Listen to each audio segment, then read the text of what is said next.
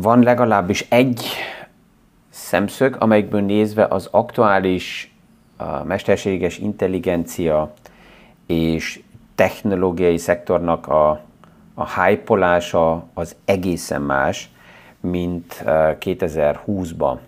amit láttunk. Mi is aktuális pénzpiaci témákról, összefüggésekről beszélgetünk. Gazdaságról érthetően János Zsoltal. Üdvözlünk mindenkit a mai PFS Kávézac podcaston. Mielőtt erre a témára rátérek, azelőtt a, a, a, mostani, tehát a podcastokhoz egy eh, kiegészítő gondolat, ugye próbálom megtalálni azt a, azt a középútat, hogy olyanok, akik rendszeresen és akár már évek óta hallgatják a podcastot, persze, hogy megkapják azt, ami miatt a podcastokat követik, és tovább is érdekes legyen, de olyan, aki éppen most találkozik először a podcasttal, az is azonnal megtalálja a fonalat, és tudjon a témához csatlakozni. Tehát az aktuális eseményeket mindig két szemszögből kell nézni, az, ami most a piacon történik, az is olyannak, akinek már megvan a portfóliója, megvan a stratégiája, és ezekkel dolgozik, és kvázi csak kívülről figyeli, hogy a piacokban milyen események történnek, vagy olyan, akinek még nincs semmi, de most gondol arra, hogy ezt lassan strukturáltan felépíteni, akkor ő is érezze azt, hogy, hogy oké, okay, ez hogy tud megtörténni step by step. És hát igen, tehát tovább is, aki hallgatja a podcastot, még akkor is, hogyha automatizáltan a, a podcast rendszerek jelzik neki, hogy megjelent egy új ö, felvétel, mert ott megvan a, a, a harang be van kapcsolva, akkor is igen, minden podcastot érdemes és lehet lájkolni. Ez ugye a mesterséges intelligenciának fontos, az algoritmusoknak fontos, mert ők azok szerint, hogy mennyi like van, akár olyan oldalakról is, akik abonensek egy eh, csatornánál, az változtassa meg a rendszert, hogy a struktúrák hogy milyen felületeken melyik eh, sorozatot, melyik podcastot dobják előtérbe a kirakatba, tehát nyugodtan lehet lájkolni, akkor is, hogy már, ha már valaki lájkolta ezt egy párszor, meg lehet osztani a podcastokat, tovább lehet küldeni, eh, ha a tartalom olyan, amiről, tehát hogy, ami, ami azt az érzést adja, hogy ez egy több értéket tud adni, akkor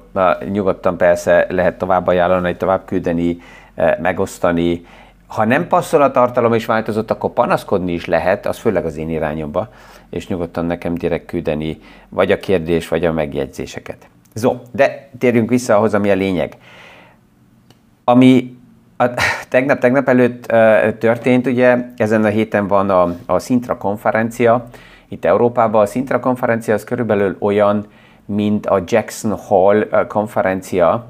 ahol a központi bankárok találkoznak. Christine Lagarde tegnap uh,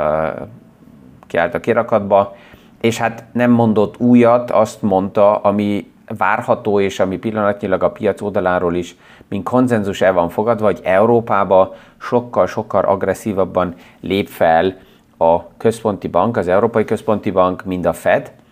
tehát ez azt jelenti, hogy a következő gyűlés alkalmában júliusban Európában fix a kamatemelés, és azután, hogy lesz-e még egy következő, akkor itt is most már jön Christine Lagarde oldaláról ugyanaz a kommunikáció, mint az amerikai központi bank oldaláról, hogy we will see. Tehát a számok fogják irányítani azt, hogy azután mi fog történni. És ez, ez, a, ez a számok, hogy irányítanak, ez um, a tegnap egyik oldalról rövid időre nézve erős számokat hozott, mert az amerikai gazdaságból nagyon erős jelek jöttek, sokkal erősebbek, mint amire a piac számított. Ugye a kamat és az infláció fonton a piac egy picit reméli, hogy gyengébb számok jönnek, nő a munkanélküliség, lelassul a gazdaság, mert akkor ez azok a jelek, amit J. Paul szeretne látni, hogy a kamatokkal ne menjen tovább felfele, akár kamatokat ö, csökkentsen, mert az infláció is jön vissza. Erre fel az amerikai gazdaság nagyon erős jelt adott, és minden szám szinte, ami a tegnap kijött, az erősebb volt, mint ami el volt várva. az élen az újan eladott házaknak a száma, és az árak mentek felfele. Az érdekes az, hogy ugye ez nem, az, nem a régi sztori, hogy az ingatlanpiac ugyanúgy mozog, mint, mint egy pár hónappal ezelőtt még, hanem a kamatok hatásait megérkezett annyira, hogy nem forog annyi ingatlan, tehát sokkal kevesebb az ingatlan a piacon, mert azok is, akik évekkel ezelőtt hamarabb egy ingatlant, és ugye ez az amerikai mentalitásban benne van, hogy sokkal hamarabb a csigaházzal együtt, vagy, vagy csak uh, ház nélkül is, az egyik regióból átmennek egy másik regióba, csak egy munkahely miatt, ugye, tehát itt az amerikai piac sokkal erősebben mozog, mint az európai piac, és ezért az ingatlanok forgása is nagyobb, de most a kamatok miatt ez lelassul, mert nagyon sokan, akik egy finanszírozásban benne vannak, még két évvel ezelőtti időszakból, azok látják azt, hogy a kamat sokkal-sokkal alacsonyabb, mint hogyha most egy új ingatlant finanszíroznának, és ez lelassult. De ez azt is jelenti, hogy mivel kevesebb ingatlan van a piacon, de megvan egy alapkereslet, ezért ez az alapkereslet kevesebb ingatlanra talál, és ezért az árak mennek felfele. A másik, ami érdekes, a tegnap kijött, hogy az amerikai fogyasztónak a félelme, hogy az infláció tovább emelkedni fog, az nagyon csökken. És ez persze oda is vezet, hogy a fogyasztás is visszaesik, mert ha az emberek félnek attól, hogy az infláció nagyobb lesz, akkor ma többet fogyasztanak, mert abból indulnak ki, hogy hónap-hónap után ez nagyon hamar drágább lesz, mint ma. Hogyha nem félnek az inflációtól, akkor nem fogyasztanak annyit, ami megint egy jó jel a központi banknak, mert um, akkor enyhébbek a számok a gazdaságból, a másik oldalán pedig az infláció félelem csökken vissza.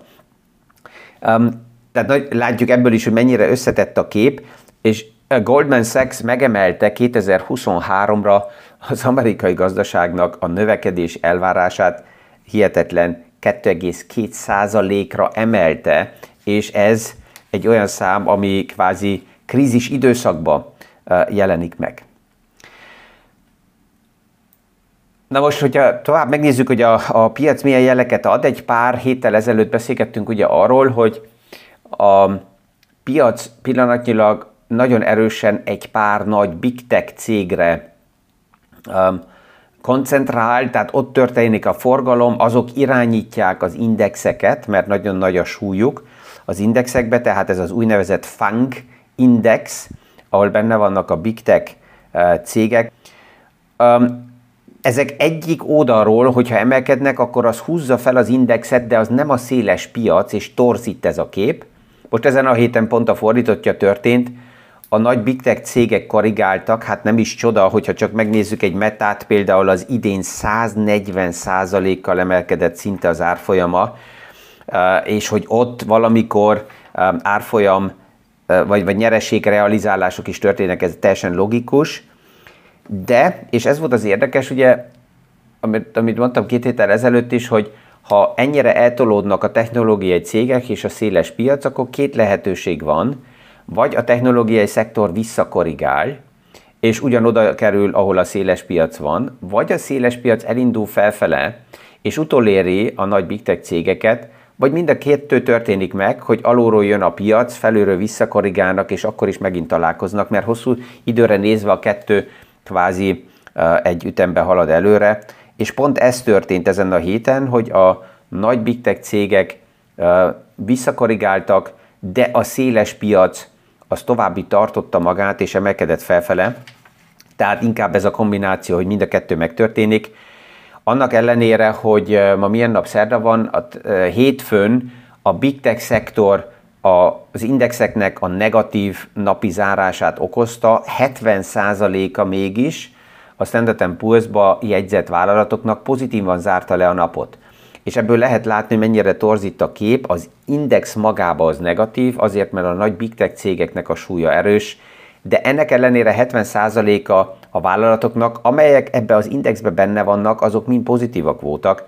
és itt, itt, itt ebből jön ki mindig az, hogy ilyen esetekben csak egy indexet passzívan megvenni, az néha lehet jó, de a, a nagy alapok vagyonkezelői azok nem az indexel dolgoznak, és nem az indexet képzelik le, hanem a széles piacot nézik meg, és itt sokkal erősebben a széles piacnak a stabilitását keresik. Ami aktuálisan az amerikai piacból egy fontos jel az az, hogy az ingatlan piacnak a forgása megtörténik. Oké, okay, ez csak egy, egy nagy uh, tranzakció volt, de fontos, hogy történnek tranzakciók. Ezt idővel halasztva fogjuk látni Európába is, hogy a tranzakciók itt is elindulnak, de ahhoz a piac azt kell lássa, hogy az Európai Központi Bank is hasonlóan, mint a Fed, lelassul a kamatemelési szakaszába vagy fázisba. SL Green um, eladta az egyik legnagyobb ingatlanját, ez egy nagyon híres ingatlan is,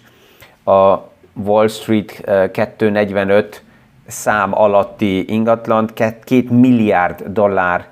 értékű volt ez egy tranzakció, egy japán befektetési alapnak, és ami, ami fontos volt a piacban, hogy á, megtörténik a tranzakció, hogy tiszta véletlen post Japánból jön, az érdeklődés, ez, ez felmutatja azt, hogy a japán piac mutat jeleket,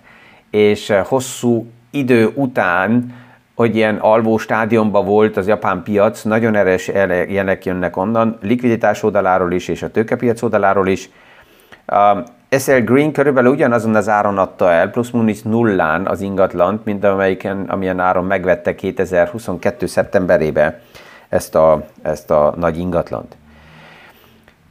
Ami a, aktuálisan a piacban, hogyha belenézünk, jelenkezik, akkor azt látjuk egy másik fronton, hogy például sokkal fontosabb a jó menedzsment, mint a perfekt termék. A termékekkel sok mindent lehet csinálni, de egy jó egy, egy gyenge menedzser a jobb terméket is sajnos tönkre tudja tenni. Fordítva, top menedzser a nem perfekt termékekkel is nagyon jól tudja magát pozícionálni, és ezt kell mondani, hogy ebből a szempontból Zuckerberg valójában nem egy, egy, egy bunkó. Két évvel ezelőtt még, vagy egy jó évvel ezelőtt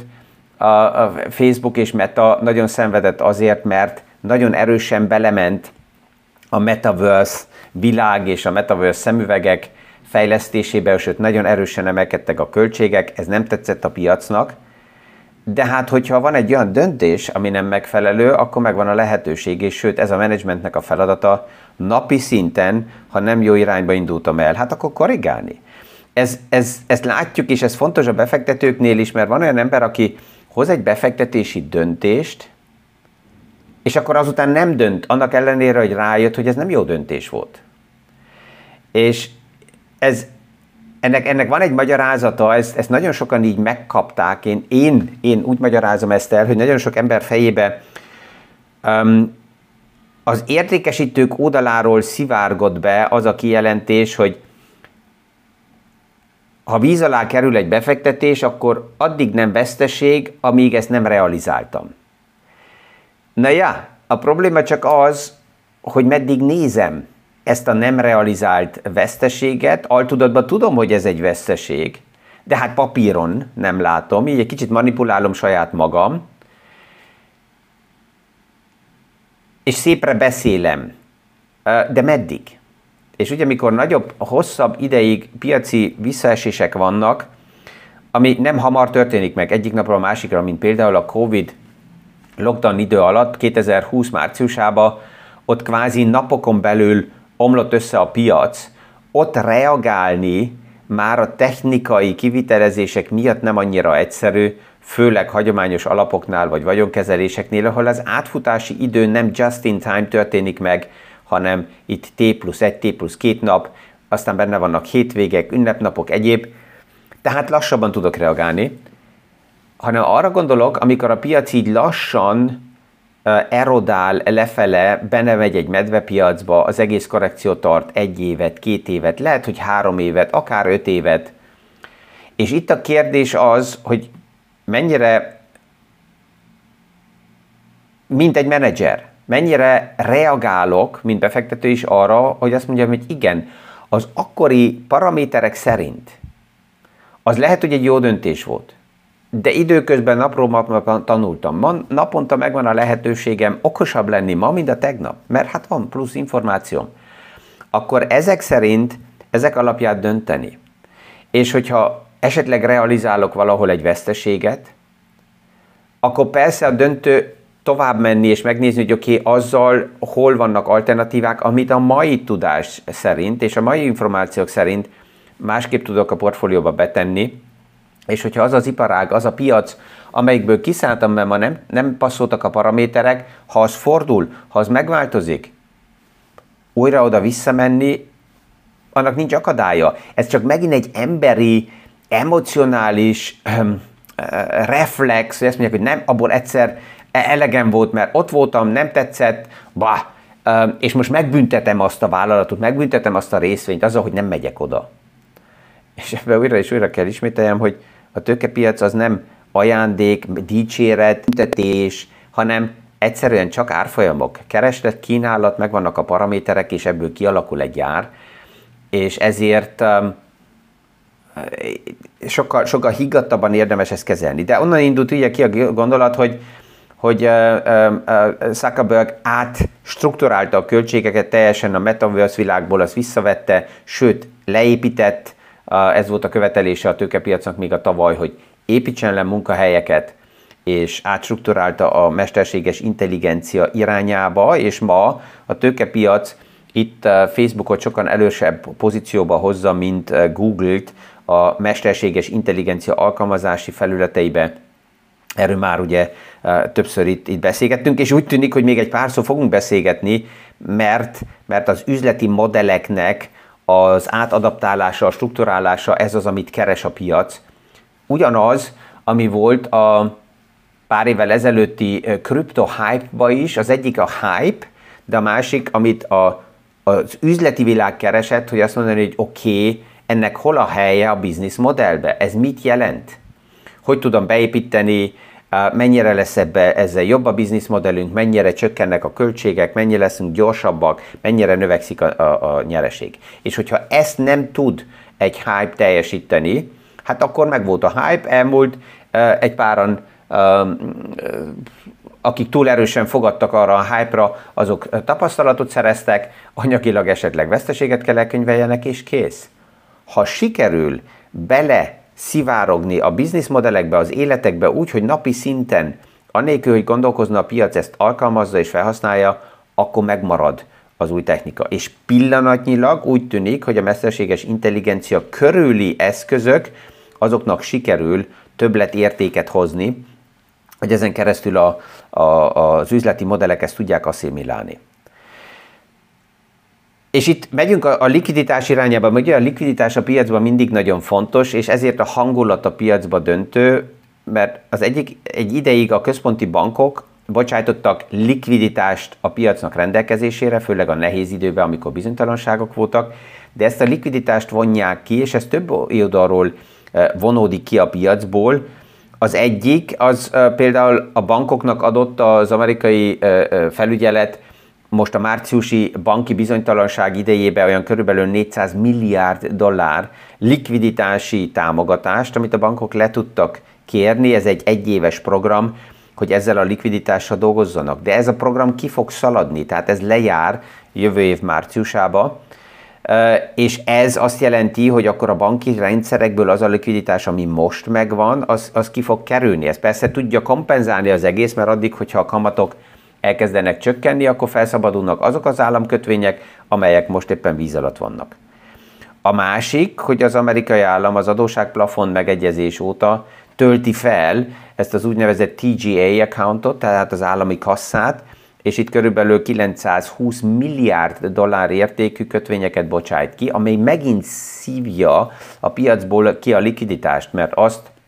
a likviditást, amit bárki is egy rövid amerikai államkötvénybe tesz, az nem áll rendelkezésére, hogy másképp ö, ö, tudja ezt a pénzt felhasználni. Tehát ez a likviditás jön ki, és itt, itt, itt érdemes figyelni a balanszot, hogy mennyire van meg a piacnak a bizalma, hogy a likviditás pótlás az a privát szektorból jön, a befektetőktől jön, az intézményi befektetőktől jön, akik most nagyon nagy pozíciókon ülnek likviditás oldaláról, és ez kell is, hogy tovább jöjjön a likviditás, mert ez biztosítja a vételt, a vétel biztosítja a stabil árakat, és azért csak az amerikai piacot, ha megnézzük, ott az amerikai államnak a jövő évben is tovább is nagyon nagy likviditásra lesz szüksége, az eladósodási szintek nagyon erősen emelkedtek, a Covid-nak az utóhatásait látjuk, és csak az idéni deficit, ami az aktuális amerikai számokban látható, az 1,2 billió dollár. Csak ha megnézzük, a tavaly ilyenkor 400 milliárd dollár volt a deficit, most 1,2, ez a háromszorosa, és ez azt jelenti, hogy tovább is rövid kötvényeket kell kibocsátani az amerikai állam, ami megint tovább is a likviditást fogja kiszívni a piacokból. Tehát ez um, egy, egy fontos és lényeges balansz téma, és itt a szerepe a nagy big tech cégeknek persze, hogy tovább is megjelenik, mert az, ami ma egészen más, mint a 2020-as technológiai lufi idejébe, akkor a technológiai szektornak nem volt pénze. A tech szektor akkor rá volt utalva a hype-ra, rá volt utalva arra, hogy a piac őket finanszírozás, tehát likviditással elássa, de hogyha ma megnézzük a nagy big tech cégeket, hogy mekkora összegeken ülnek cashbe, és ugye többen azt mondják, hogy a cash is trash, hát vannak olyan bizonyos időszakok, amikor igen, de pillanatilag a majd, nagy big tech cégek szemszögéből nézve a cash ma nem trash, hanem a cash megadja a lehetőséget cselekvőképességre, eh, lépésekre, és a nap végén nem szabad elfelejtsük dollárban a kamatbevételre. És csak ha veszem az alfabetet, amelyik szinte 100 milliárd dollár cashen ül, hogyha ennek megnézzük a mai 4,5%-os kamatját, akkor az azt jelenti, hogy egy új mozdítása nélkül alfabet évente 5 milliárd dollárt kap plusz bevételt, csak azért, mert az a cash ma rövid időre ott likviditásként tartva van, és puskapor és ugyanúgy mehetünk végig. Apple-en 57 milliárdon ül Apple, neki csak a kamatbevétele évente szűk 3 milliárd dollár, egy páran 3 milliárd dollár bevételér, azért kell is dolgozzanak, és itt látjuk, hogy a big tech cégek egészen más pozícióban vannak, alacsony az eladósodási szintjük, megvan a száraz puskapor, tudnak investálni, tudnak startupokat finanszírozni, tudnak ötleteket felvásárolni, tehát egészen más dimenzióban vagyunk, mint 2000-ben az első technológiai lufi hullámmal. De erről még majd a következő napokban biztos, hogy fogunk beszélgetni, mert látom, hogy itt annyira belemelegettem, hogy teljesen kiszaladt az idő a kezemből, ezért hamar-hamar a mai podcastot is, is majd befejezem. Kellemes napot kívánok mindenkinek, és a viszonhallásra a hónap reggeli PFS Kávézat podcastig. Thank you.